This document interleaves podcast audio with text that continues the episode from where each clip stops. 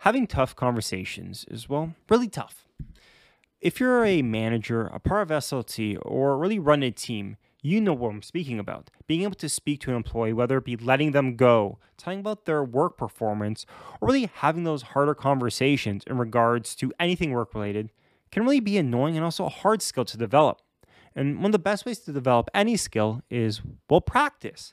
But unless you've been a part of an SLT team or a leadership team or been in a manager role for many years, you probably don't have this cycles and this can be uncomfortable. Today, today I speak with Alleviate Labs, whose really whole goal is to solve this problem by using live actors and impromptu to really help individuals, managers, SLT to get the cycles and to be able to deliver the information in a professional manner. Many of us have faced working with a manager where the conversation was really off putting and inappropriate. And really, this is the goal is to solve those. You, as a manager, being able to bring up these conversations and really feel confident you'll be able to speak and have a conversation professionally, as well as an individual who may want better public speaking skills.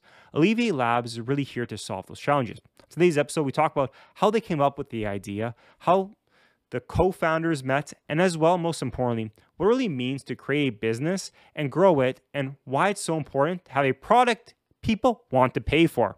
Hopefully, you guys enjoy this episode. Learn a bit more about Alleviate Labs and how they use live actors to solve a massive problem, especially with a lot of introverts, as well as really how to create a business from the ground up while really focusing on sales and testing your hypotheses. Hopefully, you guys enjoy. So, Alleviate Labs essentially, what we do is uh, we train managers and high potential employees on how to effectively handle difficult conversations in the workplace.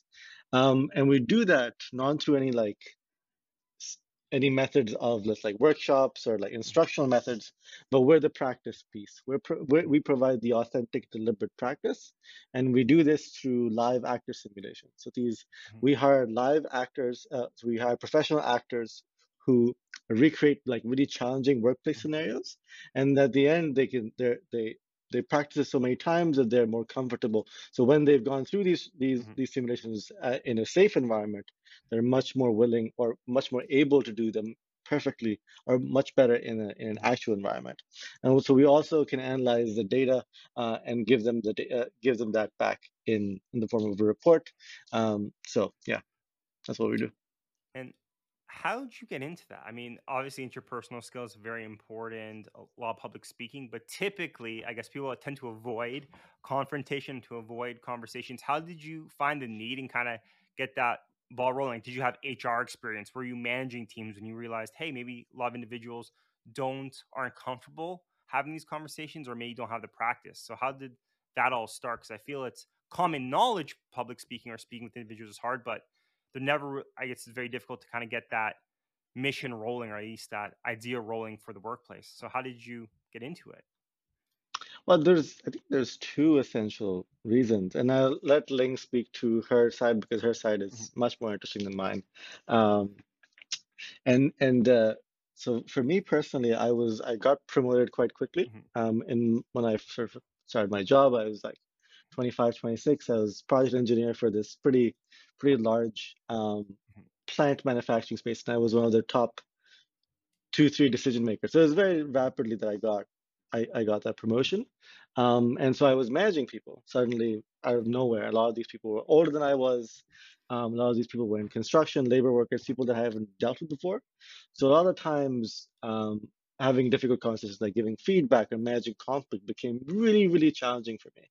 Um, and no matter what I like, what kind of like books I read, um, or what type of actually let me backtrack. There was also I had a manager who was from Alabama.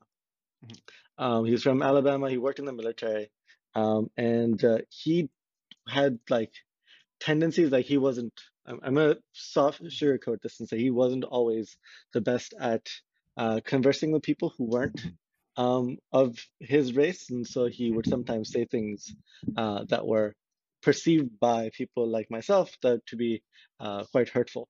Um, and I didn't always know how to deal with that. I didn't, and the other people didn't know how to deal with it either. Like, do we go to HR? Do we, mm. uh, how do we talk to this person? Tell them this is not okay. Um, and so dealing with that and say, okay, how do I, I need to learn how to manage these conversations effectively.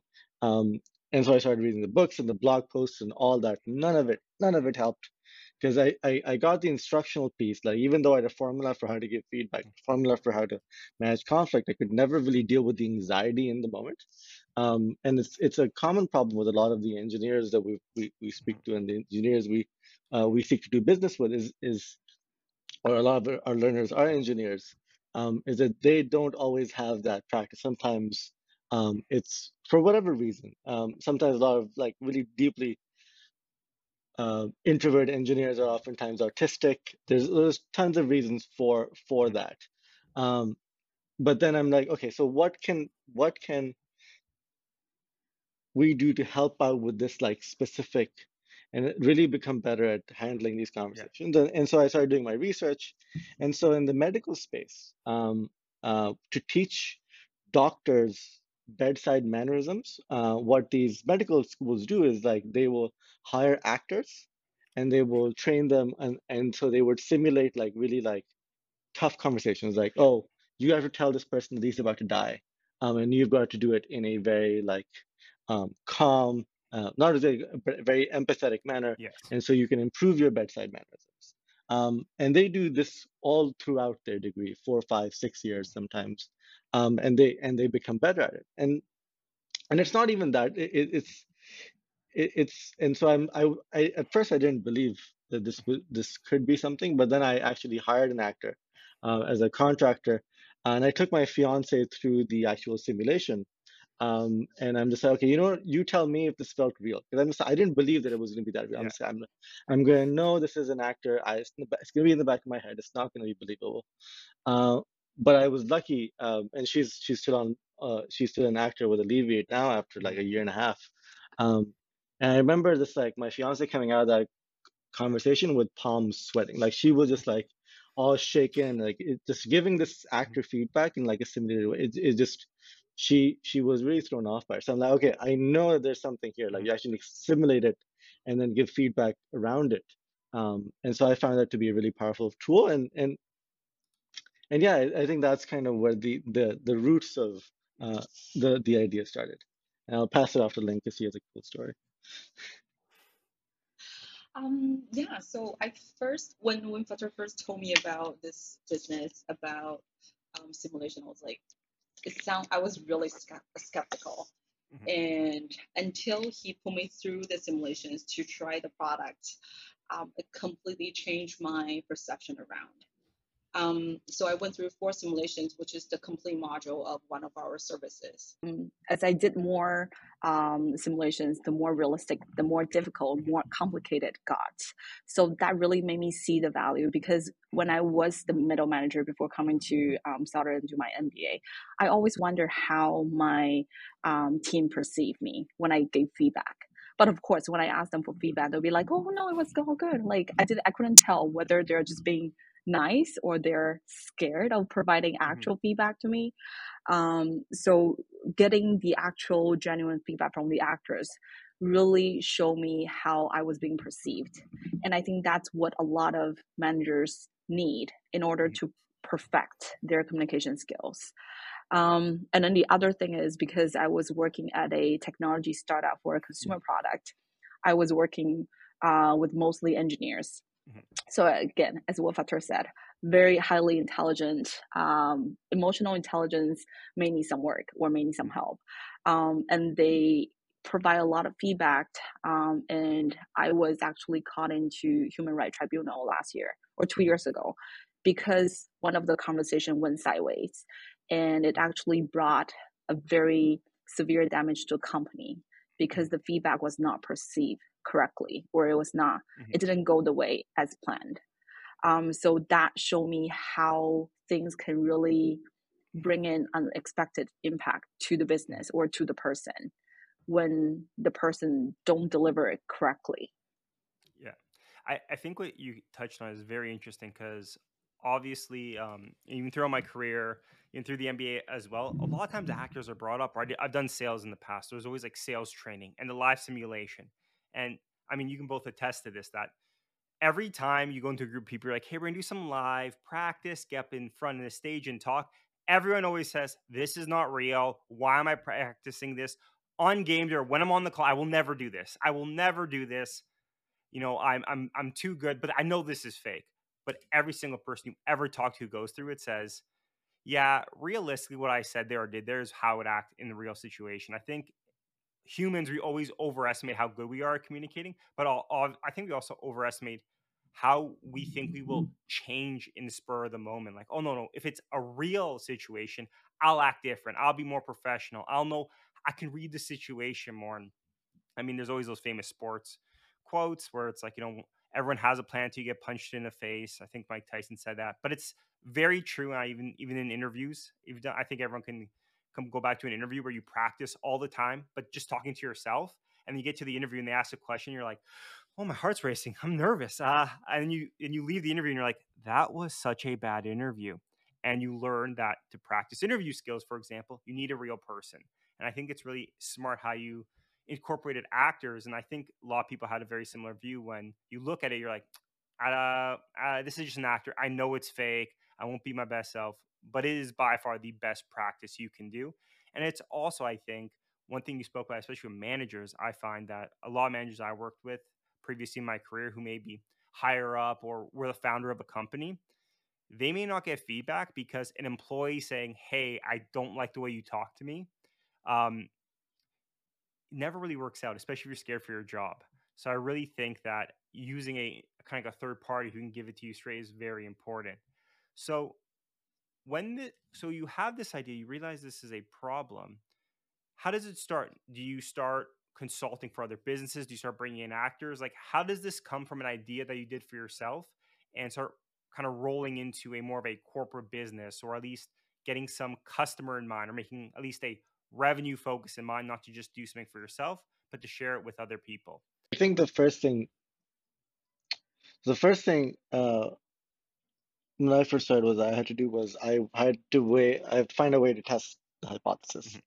Mm-hmm. Um, and I like there's a tons of ways to test hypothesis. Like you do customer discovery interviews, you do um, all sorts of things, right? Like there's there's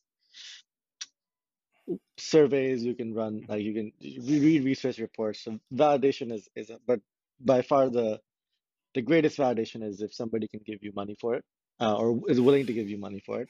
Um, so I I think the first first within the first few hours of starting the company, I came up with or having the idea, I just came up mm-hmm. with a, a minimum viable pitch. Mm-hmm. Um, and with that pitch, I just started like started cold calling. Um, I think I was on day number five of cold calling. Um, and this is my first time cold calling. I've never done mm-hmm like true sales in the past. This is my yeah. first time. I'm just nervous throughout the whole thing. Um, and and and I think the one person on the Friday on Friday like evening at like five is my like last shot for the weekend. Mm-hmm. I say, okay, this is maybe I'll I'll try again next week and see what happens. Um, but the guy who picked up the call and I said, he's just like, I'm just like, oh hey, do you want to do a customer discovery call? And all this stuff. And he said, he's just like, I don't have time for this what's your value proposition? And I told him, so this is what we do, this is how we do it. Um, and he's just like, oh, that sounds really cool. Um, come give me a demo next week. Um, so a week later, I gave him the demo. Um, I said I'm, I'm going to do it for a cheap price. Um, he loved it, and, and we closed the deal on the spot. Oh, um, wow. And so, so within the first two weeks of me starting the company, I had a sale, so I knew it was going to be something that I was gonna do. It, yeah, it was gonna be something. Yeah, that's that is like the ideal. I feel like every incubator or like university run a startup program, they're like, you're the example. Uh, you know, get a talking customer and actually get them to pay a dollar. I think that's actually the hardest step for almost every startup I've ever like really speak to. They're like, my idea is great. I have a thousand customers who say they're gonna pay. I'm like, oh, like do you have any money yet? No. But like when I do, they're gonna pay me, and everyone knows that. No, everyone's being nice and personable until you get a paying customer, and then the real feedback comes out. And I think that is great. How in two weeks you're like, you know what? Let me test it out. Let me try to make a sound. I think that's a really good step for most people. And I, I bet you're probably in a situation where there was like no real developed product yet. There's still a lot of work to do. But saying, hey, if I can get someone to pay for it, at least there is something here people find value in, and I keep, can keep running with it. So two great turnaround time in two weeks. You you know cold call. You start this journey. You get a paying customer. then what? Do you realize, hey, you know, this is there's a cha- there's something here. Not really, you're probably not really sure where you know folks are going to be. But then what's what's step two now? Do you start looking at developing a product? Do you start outsourcing? Like, how do you get the ball rolling? Because I feel like now you have the hunger, you have the drive. There are some some glimmer of hope here. There's some diamond in the rough, but the next step is now how do I make this a business? I feel so. How did that transition work? Yeah, it was it was really interesting. I just I knew from a previous startups experience that I I needed help, and so Mm-hmm. after I I I, I immediately I went in and I joined. Um, so I wasn't in the MBA program yet, but you know Fraser. Um, I I asked him if I could join the the the incubator, um, and he was very nice. He said, "Yeah, come join, and we'll see, um, like how you do, right?" And, Mhm. and so if you know anything about e@UBC, they kick you out after like every month. You they start like they like 47 companies apply, Yeah. 35 get in, um, and then a month later you've got uh, 15 left, and then a month later you've got like seven left. So like they aggressively filter Mhm. for like people or companies who who don't aren't aren't serious about it. So I joined I joined that the incubator. That was my that was my next step because I knew I just needed help. Mhm. Um, I am like I, I came to Canada when I was 19. I don't have all the business contacts in the world. Mhm. I don't even necessarily have a huge community um, apart from the the people that I've met in universities. Um, I don't necessarily don't have like people who are in the executive position. So I knew that I need needed a community. I knew I needed volunteers. I also knew I needed a co-founder. So I think that's kind of where like the process for me starting um, one deciding help with sales, um, doing more customer discovery, um, seeing if there's enough big enough. So when I validate the problem, like how big is the problem, that part was still needed to be validated. Like how many people were going to pay you for it, that part was still needed to be validated. Um, That, that that's actually such a great answer. How many people want to pay? I think is another step that also Yeah. hurts to look at because there's a lot of like small problems that are very important to you or to your network. But taking that humble step of saying, okay, I have this problem, but well, is there enough here to have a business, to start a business, to really make it profitable, but also scalable to have employees? So I think that's a very unique step. I think you kind of, it sounds like you've done everything very, like effectively, very quickly. Like you kind of knew what you wanted to do and tested it. And I think that's like a, a very good sign of success is when you're like, you know what? I think it's the same way of how you said yourself hiring a actor is like, there's a problem here. Let's try to solve it and let's just get to the root of the problem. Almost a little bit of engineering focus, a little bit of root cause analysis. Throw some consulting terms in there to figure out what is the issues here and what can I solve. But then is that where you like how did you two meet then to kind of start running this business was it mutual connection like how how did that happen because i feel that's always a unique story the uh, co-founding team connecting on the idea I, I, am going to give that one to Ling, but I will start off with it took me a very long time to find the person who I really wanted to uh, work with. So I'd, I'd gone through several rounds of like talking to multiple people, um, Mhm. and it just like I have a very just having a high bar for um, who personally wanted on the team. So that was Mhm. that was. Well, I'll give Ling Ling this one. I think her perspective is going to be very interesting. Um, Um, so so yeah, we met in the MBA program. You know Mhm. how Sauder divides the the program into different periods. Um, so we were in the same cohort basically in the first period. Mhm. And um, I don't even remember. I think Fatah reminded me that um, I think in one of the organizational behavior class, Mhm. there was this in class activity, and we were assigned into the same group. Mhm. Um, I think that was like the first two weeks where like everyone all looks the same to me. Like I was really, I don't remember people's name, um, but Fatur came up to me and he was really polite. He was like, "Oh, I Mhm. don't, I don't remember your name. Can you please tell me again your name?" I didn't know who he was, but I was just being very sarcastic, and I was like, "How dare you? How can you not know my name?" So that was like kind of the start of the friendship. Um, and then since then, I was very candid every time we talk.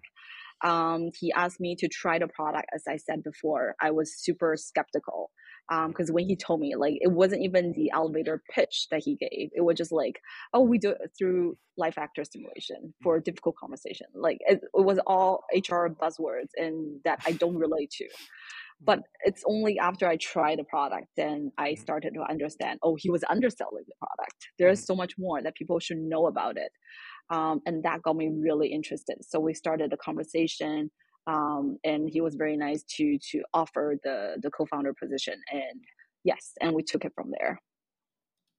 That's so funny how I feel like that's always a great story of how you just kind of meet people, and then the first week of the MBA is always funny. That's one of my better friend, my best friends from the MBA program. We met on the first day. Funny enough, I'm like, oh, he has a nice suit. It's not like it was like I think white or gray. I'm like, oh, that's cool. It's not just a black suit. I'm gonna go talk to him. And I think I was wearing a green jacket, and he was like, oh, this guy's wearing a different color suit. I'm gonna go talk to him because he's different. I had a nice, uh, like a laptop bag. And then I three months later, we're like, hey, like what, like why did you end up like sitting beside me? And we both had the same answer. We both thought we looked unique and cool. He had a nice watch, I had a nice bag, and then we're like, oh, we're the same person. We like bamboozled ourselves. Like we're next. This is gonna be a cool person. And yeah, we were the same and still great friends to that day. So the meeting stories always super interesting. So you're in the MBA now. And, you know, you have the idea, and you're trying to kind of define it and really start grow it when you're speaking with prospective clients or kind of getting the business out there, like what are a lot of the sticking points? Is it the fact that you know maybe similar to like that a lot of people don't believe that actors can help, or is it the fact that maybe organizations think they don't need help, that they're already great managers? Like kind of what are what are the some of the common like stopping points or like mis, mis misinterpretations or things that people aren't aware of when ex- trying to especially get new customers?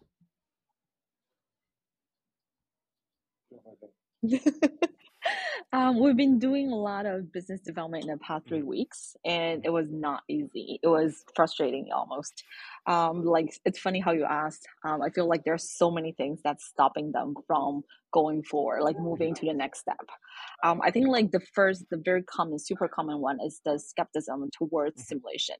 Um, like uh, unless you have tried it, like I think for salespeople um, who went through the training with role play or simulation, then you have a, already have a Mhm. much better understanding than the average um, crowd. Um, I think a lot of people they just don't understand how it's going to work or they don't know what to expect. Um, and it's really hard to like relate acting back to training. They they don't seem equal like equivalent to a lot of people or even the HRs.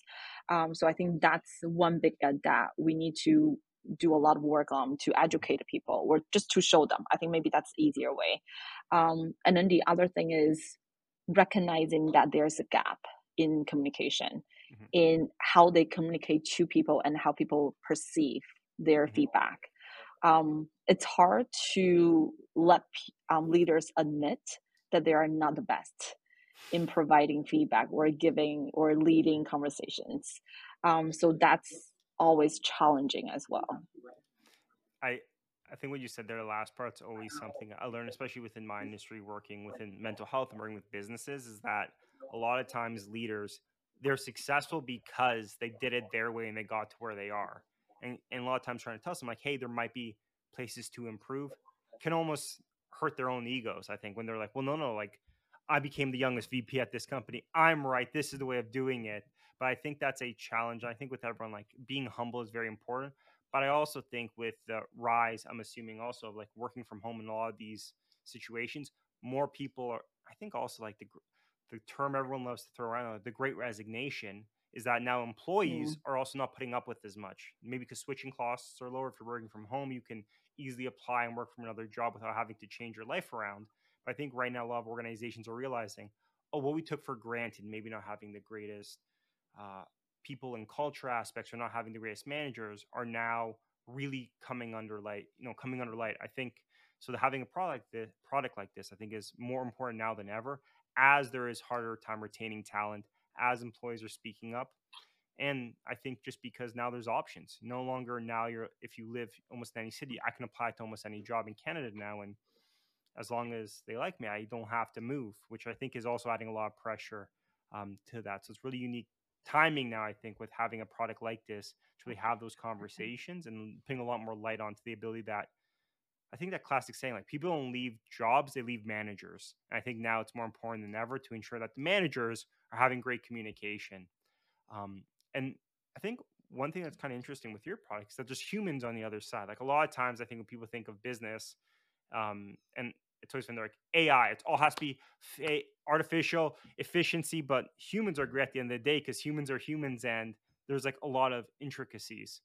How did that? How do you pitch it to the actors? Like, where you do you go to them and you're like, hey, we're starting a business where you're going to do live simulation or for the actors you speak to is it more common? Are they more aware of this industry like oh yeah no i do this all the time. Like how did you pitch it to them? Do you have a few of them or is it just really a few people you work with when working with other organizations?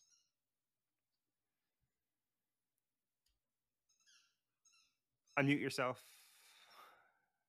Sorry, sorry. My apologies. Um, so hiring actors is is we don't try to go for external organizations. Mm-hmm. Um, that's because if you go for a unionized organization, the the the price tag gets pretty steep pretty fast. Mm-hmm. Um, so sourcing your own talent is is quite challenging in itself. Um, I, I I think safe to say that I got lucky the first time. I, I just reached out to a bunch of actors on LinkedIn, um, and I asked them if they were looking for a job opportunity. Um, I pitched them the idea, um, they weren't necessarily sure about how they were going to do it. So what I do, I did for the interview phase, is that I came up with a random scenario. Um, I pitched the exact idea, uh, but I also had them like do the actual thing. Like, hey, you don't have to come up with something crazy. Just do some improv and see whether this is something that you can resonate with. Mm-hmm. Um, and they have mostly learned they know everybody in the industry knows somebody who does like a healthcare live actor simulation. Mm-hmm. So you can sort of make that connection. Like we're just doing healthcare live actor simulations, mm-hmm. but for uh, managers and offices, right? So and workplaces. So it was that that's kind of an easier connection mm-hmm. um, than the other side, which is the um, actual people you've got to sell to. That one's the, mm-hmm. the actors aren't the hard part. Um, though sourcing good actors is not easy. And how do you find like a good versus a bad actor? Like, because I think that's a very interesting question. Is that you're obviously hiring or finding people that have a skill set you may not have. How do you find the good between the bad? Is it just like typical interview styles, or have you learned throughout these you know past months like a way of targeting who's maybe better for this position than others? For the for the targeting part, I, I again I got lucky with my mm-hmm. first actor, and they've been the one who referred me to all the other actors. Um, and so the quality pool has been con- not consistent, I'd say, because we've rejected several mm-hmm. actors.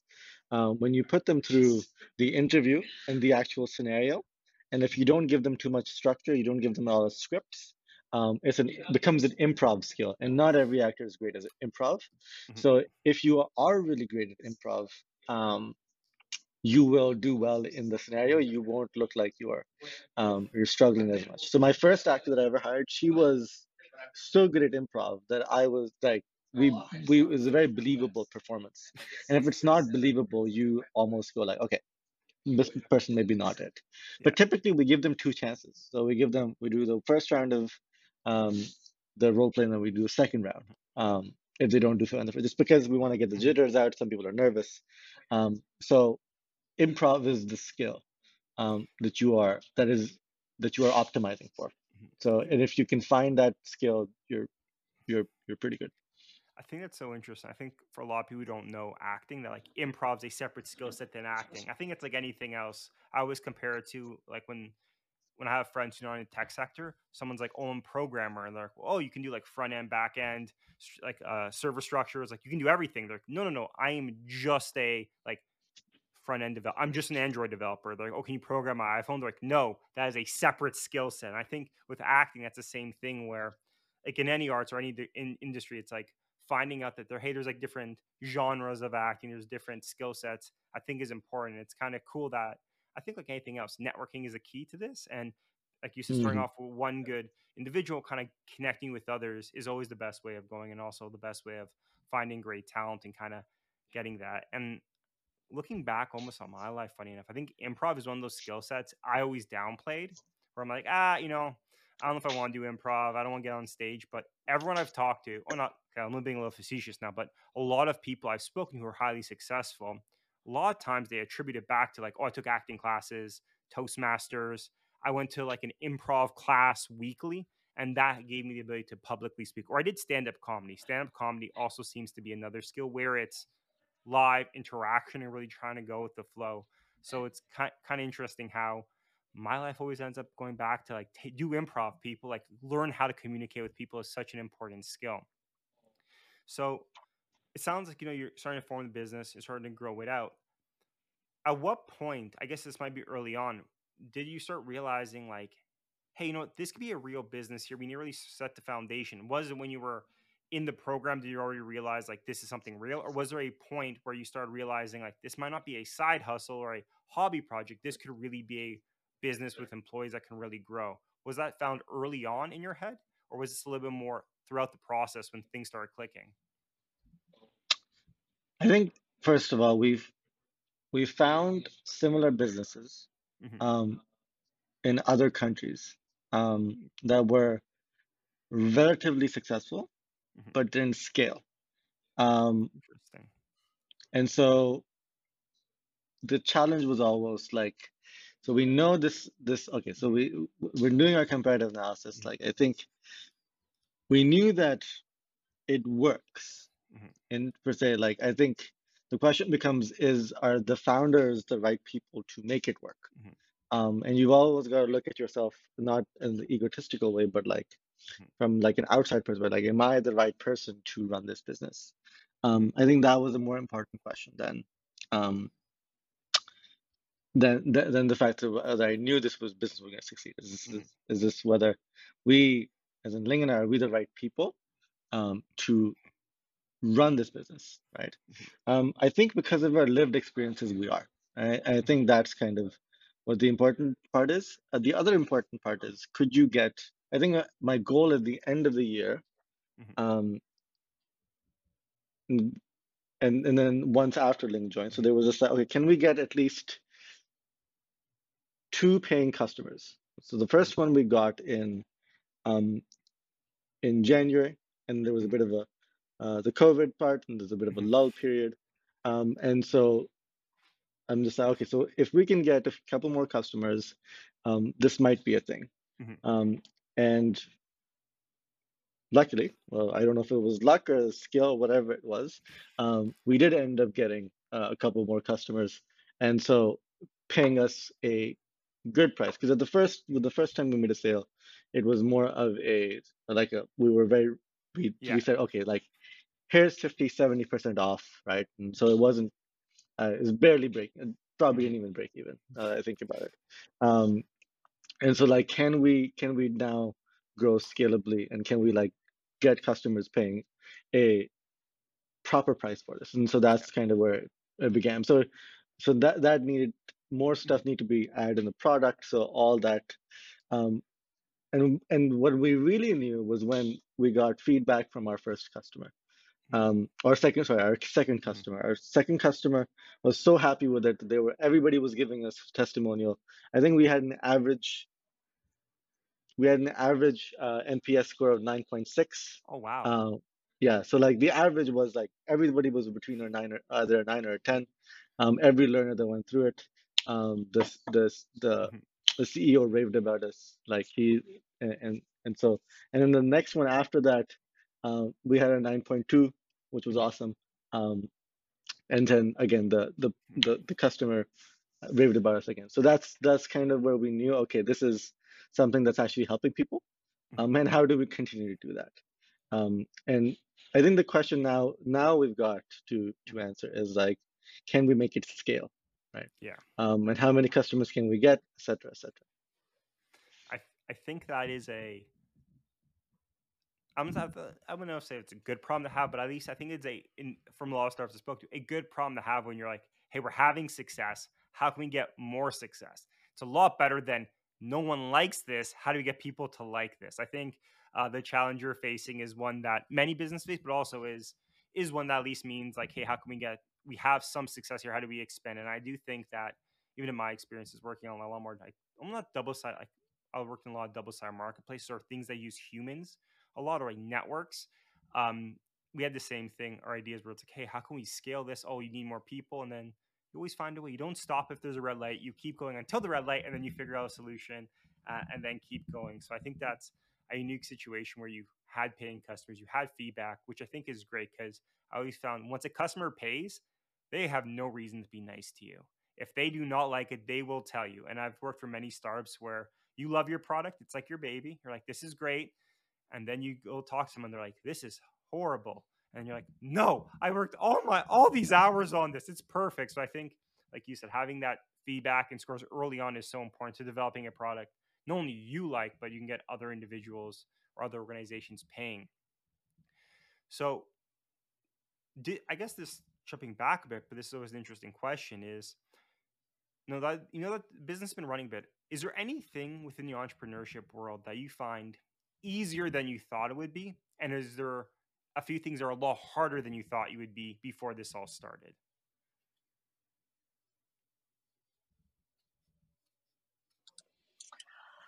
Um, easier. I think that's gonna I like take that question because everyone, it's always what's harder, but what was easier? And that's always an interesting uh, answer you always hear. I think um, my original expectation or anticipation is that there will be a lot of disagreement between the co-founders Mhm. um, because I think it's basically a brainstorm session every day. Um, and like despite how similar or how hardworking we both are, there's always different perspective. Um, so I, I think that was my anticipation. Um, and um, so I think after starting uh, working on this venture full time, it is better than what I thought. There are still challenges, so there are still like convincing that we need to do, but it's not as dramatic as the ones that I have observed from other channels. Um, the the difficult part, I think. Uh, we touch on so many of those already in this conversation. Um, I think just the mindset switch um, like switching from full-time corporate employee to full-time mba student and then now to a full-time entrepreneur. Um, and that all happened within the past 12 months basically. Um, so personally i think that was a lot to process. Um, like coming from a middle manager where i had a lot of resource in my hands um, like for marketing for sales for product development to going back to school and being um, a receiver in the class um, just taking in a lot of new info and now i am in charge and i am making decisions for venture which can basically decide the future of the venture whether it survives in a month or die in a month um, i'm also a parent so like with multiple roles Mhm. um, it does become quite stressful sometimes and Fatar can definitely speak to that because he sees me every day and see he sees the the stress level going up and down Mhm. um, so yeah that's for my end That's a that's a really great one. Um, yeah, this I think yeah, it's similar to what Ling said, though I I I did not think that I I I just so I've I've done done the solar founder life Mhm. for a while. Like like no no no very little part of me was like um the the communication was gonna be so that that part I didn't have. Uh, but the other part was I think the hardest part or the or the the, the part that's easier now that wasn't easier in the beginning. I guess that's what's it is that you get used to the up and the down, and so you almost expect it.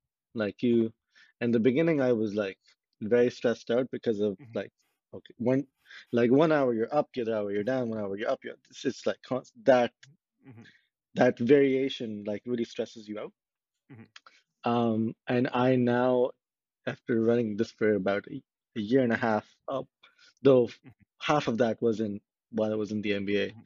um, so not doing it full time. It was it's I've gotten used to the variation, Yeah. um, and and I- it's just kind of gotten easier over time. Um, and so you just say, oh, this is what it is. It's the life I Mhm. chose. Um, and so you're okay with so you're okay with the with the with the pitfalls though when they do come. Um, what's hard what's harder is sort of this the strategic aspect is is really like if something is not working, like at what point do you decide to make either a major pivot Mhm. or because right now we have we're having those dis- discussions right now like wh- how can we what are we going to do to make ourselves scale quickly Mhm. how are we going to make ourselves sticky right Mhm. um and it's it's actually like the those those strategy questions. Like you can sometimes be paralyzed by the analysis, um, and if you are too paralyzed by the analysis, then it's almost it's it's you will never know because Mhm. we all like to MBAs like to think we're, we're Yeah. very very smart, right? Um, and we're like, oh, we're the creme de la creme, or like the Mhm. if you've ever seen like it's if you if you don't test the market, like it's Yeah. it's it's it's kind of a wash, right? So Yeah. um, no matter how smart you think you are, there's always a facet that you're missing. Um, so not getting caught up in that analysis paralysis is hard because like execution and like somebody telling you your baby is ugly is always harder. Yeah. Um, yeah, so it's it's uh it's uh, that's the that's a tough part. Yeah, Mhm. and sales sales is not easy. I'm not. I'm an engineer. I'm an introvert. Yeah. Um, it's the B two B especially is not Yeah. simple. It's quite a lot of um human human dynamics, if you would Yeah. put it that way. Like it's a lot of yeah. Mhm. fun. That's why I actually went back to the MBA so I could pivot out of sales a little bit and get to more of a strategy role because yeah, sales speaking of the ups and downs like an entrepreneur, I feel like sales is the same thing where it's like Yeah. you're on I used to do 200 calls a day and you're just like, well, just a lot of rejection, but you have to go with a smile on your face. And I think it's the same thing where it's like just a lot of negativity and a lot of unpredictability. So that's super interesting. And I think also what you said with the analysis paralysis, I always find it interesting speaking to MBAs about that because that, that is a challenging thing where you're like, okay, I'm very educated on making good decisions, but how do I make a decision where there is no right answer and no one can tell you if you're right or wrong? I think that's always hard. Where when I worked in larger corporate organizations, like I would have an opinion, I'd submit my proposal or submit, you know, my document, and then my boss or the VP would say, yay or nay. Like I would have someone else almost fact check or I could try show off to. Where when it came to bringing startups, I'm like, I think this works, and they're like, okay, go ahead and try it, and you're like, okay, do uh, maybe, uh, and you start freaking out. I think because like you you said is that like whatever decision you make, it happens. Like it's going forward. You're really controlling the outcome. And I think that is a that's good to hear that you know like those highs and lows you always learn. You know today you know it maybe matters five minutes now, but in five hours or five years, no one's going to care about it. And I think it's getting used to realizing that the goods are never going to stay that good, but the bad's never going to stay that bad. So you just kind of have to ride it out. And hopefully, overall, it's a positive, net positive. I always, apparent, I think I read, that, I don't know if this is from UBC, but I always read that it's like, funny enough, talk a lot about babies and businesses. It always seems like there was always good parallels. Um, is that like people always say, like being a parent's very hard. And in the moment, everyone's like, so stressful. It's, I'm miserable right now. But over like a year, everyone's like, I love it. It was like happiness, like overall they're happy. I think it was startups. Like in the moment you talk to an entrepreneur and they're like, this is miserable. I hate this. But then if you in five years, they're like, greatest time of my life. It was because you just remember the good times. You always forget about the bad times. And I feel like that's a similar thing with having a family and having a business is looking back, you always you, you always like, oh, the good times were good. But the bad times you're like, ah, they were never that bad. But super interesting story. And obviously like super quick success you've had with actually getting paying customers so early on in the journey. Um, what does the next like few months, few years look like, and how, if people are interested, can they get in touch and get involved? Yeah, if you um if you want to get in touch with us, we just uh, reach out to me or Ling. It's either father at alleviatelabs.ca, um, and I can put that in the chat, or Ling at alleviatelabs.ca. Uh, what's your original question? That that part I uh, Uh, didn't. what and yeah, and like what kind of what does the future look for you for you guys? Like what does the next I mean, five years is always hard to say, but I guess next few months, next year possibly look like. I think it's uh, right now we're hiring a sales intern, which is super exciting. Um, or uh, we that hopefully turning that salesperson into a full uh, or at least a part-time sales role. Mhm. Um, I think our KPI right now is just um, can we get from these three four customers that we have now, and can we we get Mhm. six more? Can we get to that ten uh, customer uh, milestone? Uh, and then get feedback from that, and also rolling out our technology um, and, and and making sure that um, it's received well as well. So those are the few things that we've got going for us right now. But the main KPI, um, fortunately or unfortunately, is sales. And I always like to say like money cynical as it sounds, this sounds a little bit MBA-ish. Like money always solves all problems. Like when there's money in the door, other things can can worry about. Um, I always, I always thought that was so cynical to working in startups, and especially when there's no revenue, you're like, everything can go good, but if we can't sell anything, that's the big issue right now. So I think uh, sales is always an important KPI, but also I think your product very unique, but also like you said, both have impacted your lives, and I really do see a need for it in the market, especially as uh, managers are a little bit more under scrutiny now, being able to communicate effectively with employees due to the Great Resignation.